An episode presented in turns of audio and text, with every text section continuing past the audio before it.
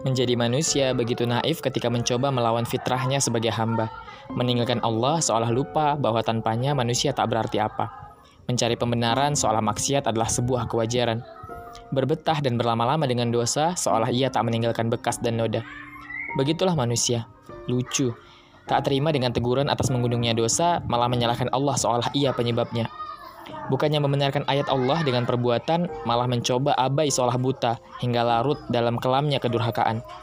Mengapa manusia tak segera melebur bersama cahaya iman? Bukankah dengannya kehidupan dunia terasa lebih ringan? Tidak lagi menjadi prioritas, hingga mengundang ridhonya Sang Mahraman. Cobalah sejenak luangkan waktu, membaca kalam Allah yang telah lama berdebu. Mulailah membaca dan menghayati ayat demi ayat, sampai hati benar-benar merasakan setiap huruf dan kalimat terasa nikmat. Quran Surah Al-Imran ayat 133 harusnya menjadi alasan setiap manusia untuk meninggalkan gemerlapnya dosa. Karena Allah sedang merindu pada hamba yang datang dengan taubatan nasuha.